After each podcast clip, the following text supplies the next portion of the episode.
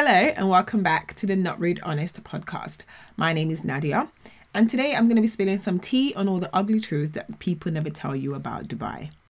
My experience in Dubai is quite extensive as I've worked and lived and traveled and holidayed in Dubai. So I am very familiar with Dubai as a city and the UAE as a country, the UAE being the United Arab Emirates. A few months ago, I wrote a blog post called Dubai Travel Tips, which was basically me just giving my tips on where to stay when you travel to Dubai and what to do, places to eat, giving some recommendations for my favorite restaurants, and just things like that. And then I recently followed that up with another blog post called Dubai the Ugly Side.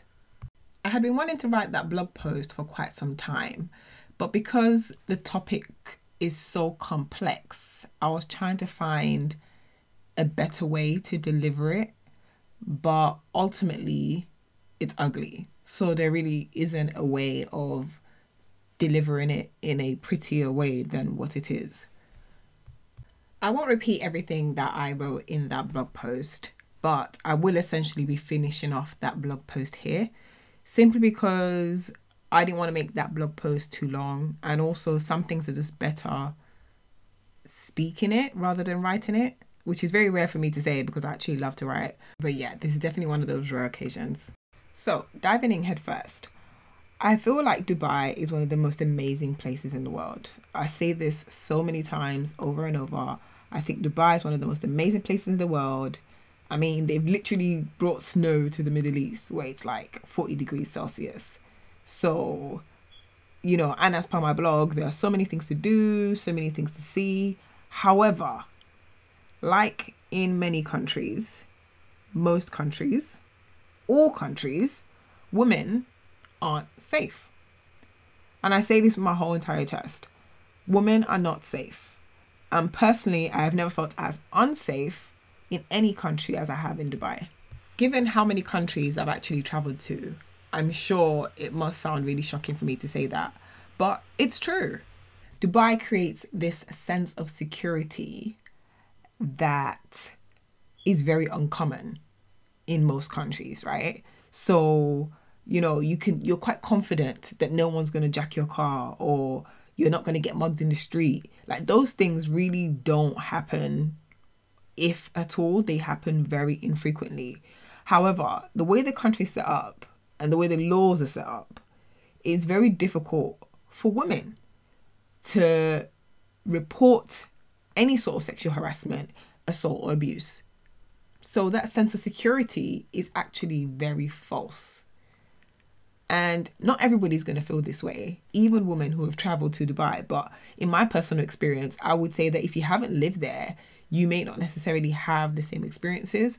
And also, if you're not a woman, you definitely won't be having those experiences.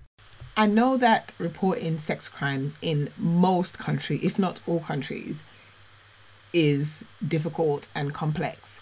However, I think what makes Dubai worse is that Dubai comes across as the kind of place that is safe and that these things wouldn't and shouldn't happen, but they really do often. Dubai does a terrible job at protecting women from sex crimes, mostly because their laws do not protect women from sex crimes. If a woman is raped in Dubai and goes to a police station to report said rape, she is automatically confessing to having extramarital sex, which is a crime in Dubai. Now, contrary to popular belief, Dubai and the UAE do not support rape. So it's not a situation in which they're like, oh, you know, you're allowed to get raped, no big deal. That's not what it is. The problem is that the laws in Dubai mean that male and females who are not married and who are not related biologically should not be alone together. Period. So anything that occurs once you are alone together is now under scrutiny. Moving on from that, the things that are considered rape in countries like the UK or the US are not classed as rape in the UAE. Meaning, if you are with a guy and you've gone on a date and you guys are by yourselves and you know you make out you're kissing or whatever and then you say no to the actual sex when this goes to court it will not be classed as rape because it will be classed as consent to anything that has happened. And on top of that you were with a male in a private space and therefore you've already broken the law which is why so many people who report rape using their own country's rules and understanding of rape end up being jailed because you've just confessed to breaking the law and in their eyes committing adultery. Now, I am one of those people that believes that when in Rome, do as the Romans do. So, therefore, I understand why they, as a country, are not bending their rules to suit foreigners if that is how their country is run. So that's not my issue. My issue is there is so much room for men to take advantage of these laws. Which leads me to my first horror story in Dubai, which actually involves me. So I was living in Dubai at the time and I had traveled out of Dubai and were just coming back into Dubai. So I'd landed at the airport and I'd gone to the designated taxi rank to get a taxi. Just as a side note, I have always been very wary of taxis. I just always thought it was weird that you were expected to get in a car with a complete stranger and expect to be safe. I just thought that was completely absurd. And as such, I'd always had a habit of when I do get in a taxi, I will be with other people or I would stay on the phone with someone the whole way through the journey. And I still do that till now, actually. Like, I don't trust taxis like that. So, on this particular day, I had to take a taxi because, again, I was coming from the airport, I had bags and stuff. And then also, um, I had landed quite early in the morning. I think it was like maybe two or three in the morning. So, I didn't have the luxury of, you know, getting my friends to meet me or being on the phone to someone while I made my way home. So I get in a taxi as per usual. As I said, I'd done this a few times before and was on the way to my apartment. If you've been to Dubai or heard of Dubai, you would know that Dubai is basically a beautiful city built in the middle of a desert. So a lot of the major roads go through desert. And the road to my apartment was no different. So we're driving along and then out of nowhere, this taxi driver decides to stop in the middle of the motorway. And I didn't understand why. So at first, I was like, okay, maybe his tire, something's wrong with it. Maybe he's run out of fuel, something crazy. But it is literally 3, 2, 3 a.m. in the morning. It's dark outside, desert on both sides. I'm in this car with this strange guy and I'm not sure what's going on. So I ask him, you know, is everything okay? Why have you stopped? And he says, come and sit in the front. And that's when my spidey senses started tingling and I realized I was actually in danger.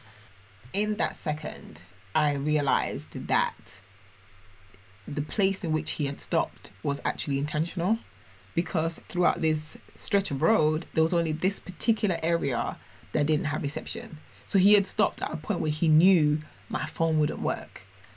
I was terrified and if you know me, you know that I do not scare easily. But let me tell you, I was in the middle of a country that doesn't do much about sexual assault in general, and I'm of the wrong hue to get the kind of support that I would need anyway. So being with a strange man in the middle of the desert, knowing that, you know, they would have argued I should have gotten in the female taxi or I shouldn't have X, Y, and Z instead of actually supporting me was all going through my head at this time every story I'd heard of being, you know, killed and buried in a desert, which does happen, by the way. But, you know, women being killed and buried in a desert, they're all flashing through my mind. And I just realized that this guy could really just kill me and I probably would never be found because nobody would really be looking. I mean, my family would look, but I can assure you the Dubai authorities would ensure that, you know, nobody upheaved their deserts. Like, that wasn't going to happen and I was incredibly petrified. because when I looked up, I realized that this guy had his penis in his hand. I was under no illusions as to what his intentions were at this point. And then my Brixton kicked in. I literally was incredibly aggressive. I was incredibly hood to let it be known that if this was going to happen today, I was going to go down fighting. Like, that's where I was at mentally. Like, no matter what happens, I'm to fuck this guy up as much as I can. Because if I'm to die here, I'm to go out with a bang now. And I'm not even saying that to make this light. That was literally my thought process at the time. In the middle of all this, I realized that even getting out of the car at the spot where we were at was actually dangerous because, as I said, it was early in the morning. There were no cars passing by. I was in a stretch of road that didn't have reception, and there was literally no way I'd be able to get home anyway. So I was stuck with this guy who obviously had ill will towards me.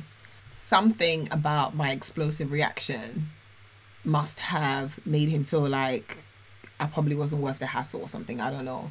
But he just went, you know, okay, okay, okay, and then just decided to start driving again. And I can't even tell you how relieved I was to see the car move. I can't tell you how relieved I was that he wasn't one of the rapists who would have taken that as some kind of sick challenge. But instead, I had freaked him out enough to just realize that it wasn't worth it. I was grateful that even though he was a monster in his own right, he wasn't murderous. Because if his intention was to kill me, no amount of noise I made or any amount of fuss I pulled would have stopped him from, you know, raping and killing me. Or killing me and raping me, depending on what he's into, you know? And the realization that had he raped me and attacked me and left me in the middle of, you know, nowhere, and I was eventually found alive by some miracle the police would then arrest me because the medical records would show that I had had penetrative sex and I wasn't married. And when I tried to tell them the story of the fact that it was actually a taxi driver who assaulted me, I would be asked why I entered a taxi with a male driver instead of one with a female driver. And that is just disgusting and horrendous on any level. But yeah, luckily for me, that didn't happen. Um, he drove me to my apartment. Luckily, my apartment has a concierge. So the minute I got there, I knew that I was safe. I knew that this guy would not know where I lived because even if he came back to my apartment building, he wouldn't know which apartment I actually lived in. And again, my concierge would not allow a stranger to make his way into our building anyway. So, on that level, I felt so much safer. But that experience really, really shook me up. And it made me understand just how vulnerable women were to sexual assault because these men know that in most cases they can get away with it.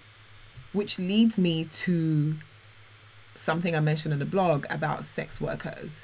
Now, I know there's a whole thing going on right now about young girls going to Dubai to sugar daddies or for sexcapades or as escorts or whatever the case may be. And, you know, I see the banter around it and I see the LOLs around it and it's all fair and dandy. But as someone who understands just how little Dubai protects women, I feel fear for them when I hear that this is what young girls are doing. Because there's a reason why your sugar daddy, who isn't based in Dubai or isn't from Dubai, is asking you to come to Dubai. Because there's a lot of things that these men want to do to you that if they did it to you in other countries and you reported it, they would be arrested. They know that once you step foot in Dubai, they have an incredible upper hand. Like an incredible upper hand. And I know that, you know, we live in a patriarchal world and, you know, men in general are more believed and more taken more seriously than women, absolutely. But times that by a hundred when we're referring to Dubai. That's what it's like. So when I hear that young girls are going to meet men in Dubai specifically, it actually I understand why that is. I understand why this guy has selected Dubai. And the stories I hear on the other side of it further confirm my thoughts, which is a lot of girls who go there for sex work go there under a particular understanding of what they are going there to do. So, for example, they get contacted by somebody and they, you know, agree to penetrative sex. And then when they get there, this guy has brought five friends. Five friends that you did not know were going to be there. Five friends that can be quite abusive and extreme in their sexual desires. But now you are stranded in a country where, if you were even to call the police in relation to any of this, they would ask you what you were doing there and you would go to jail. It's a country where these people could legit kill you. And very little will be done about solving your case. If anything, it would be highlighted that you came as a sex worker, and for that reason, your life to them doesn't mean a lot anyway. And this is something I definitely want us to bear in mind when you are hearing your friends or whoever are telling you they're going to do these kind of things, not because there's any sort of, you know, judgment in relation to the sex work itself, but just to understand that the country in which this sex work is taking place does not have the kind of laws that you would want to have when you are undergoing sex work. That's just it. A good example of such a situation would be horror story number two. So there's a girl, let's call her Alice. Alice works and lives in Dubai and has an Emirati boyfriend her Emirati boyfriend lives in a particular apartment. So Alice leaves her apartment where she has a housemate and goes over to her Emirati boyfriend's house. Now, bear in mind, as I said earlier, apartments, most apartments in Dubai have concierge downstairs. So, in order for you to access these apartments, somebody needs to buzz you up, somebody needs to come and sign you in. Some kind of security measure needs to occur for you to be in the apartment. And you also need to sign in. So somebody has obviously signed Alice into the apartment and Alice has spent the night there. The next morning, Alice ends up outside the apartment through a window. A very tall apartment through a window. The official reports say that Alice killed herself. So, of course, Alice's family fly in and they want to know what happened to Alice. And they want to know what she was doing in this building in the first place and why she would kill herself at this particular building. Apparently, nobody knows why Alice is in the building. The records that would show who Alice was there to visit have mysteriously disappeared. And now the case is closed. Alice was both British and white. And you would think that those two things were a strong combination when it comes to a case like this. But let me tell you, when we're talking about the Middle East, those things mean all. Because the only reason we know, how, or at least have a rough idea of who Alice was there visiting, is because of her friends and people that know who she was dating and who she was going there to see. But even then, once the official reports say that you know there's no person of that name living there. They do not know why everybody's saying that's the case. This person cannot be found, and the authorities are not actively trying to find said person. There's really not much anybody can do. And that is the kind of thing that I've hap- I've heard happen more than once. Another more personal experience occurred while I was actually holidaying in Dubai. I had gone to visit a friend, and her cousin had also been staying over. So I offered to show that cousin around because that cousin didn't drive and wanted to learn how to get around by herself. While I lived in Dubai, I didn't take public transport much at all. So my experience with public transport was quite limited. However, I do know the geography very well and I was okay to take her around. So on this day, I agreed for us to go to Dubai Mall and we get on the metro to Dubai Mall. On our way back, we end up traveling during rush hour, something that I'd never had to do before. So I didn't realize how packed the metro got during rush hour. But as a Londoner, you know, a packed train really isn't news. So we get on the train and, you know, we journey and get out of our destination. And this girl looks horrified. And bear in mind, I'd been facing her the whole time through the journey and had got no inkling that anything was awry. And then now she looks horrified stepping off. So I'm thinking she's lost something or forgot something and then when I asked her, she was just like, I never want to do that again.